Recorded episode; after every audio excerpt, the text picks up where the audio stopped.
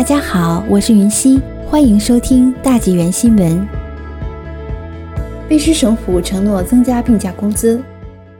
省府四月二十七日表示，该省将制定针对疫情的病假工资津贴计划，以填补联邦政府相关福利的空白。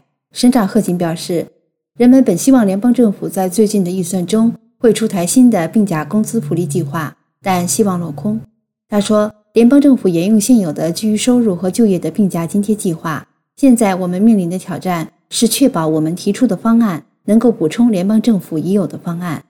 贺锦说，省府正在审核已有的框架和方案。他预计在秋季流感季节来临前，相关措施可以到位。省首席卫生官员亨利医生在周一的疫情更新发布会上被问及带薪病假问题，他说：“这是工作场所计划的一个重要部分。”以确保工人在生病时能够留在家里。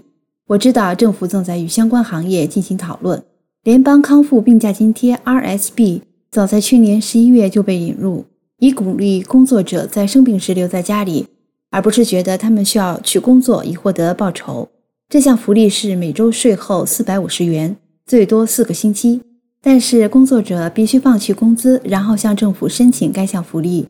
然而，雇主仍然有责任支付病假工资。因为围绕病假的就业法律属于省级管辖，虽然许多企业提供带薪病假，但还有许多企业并不提供。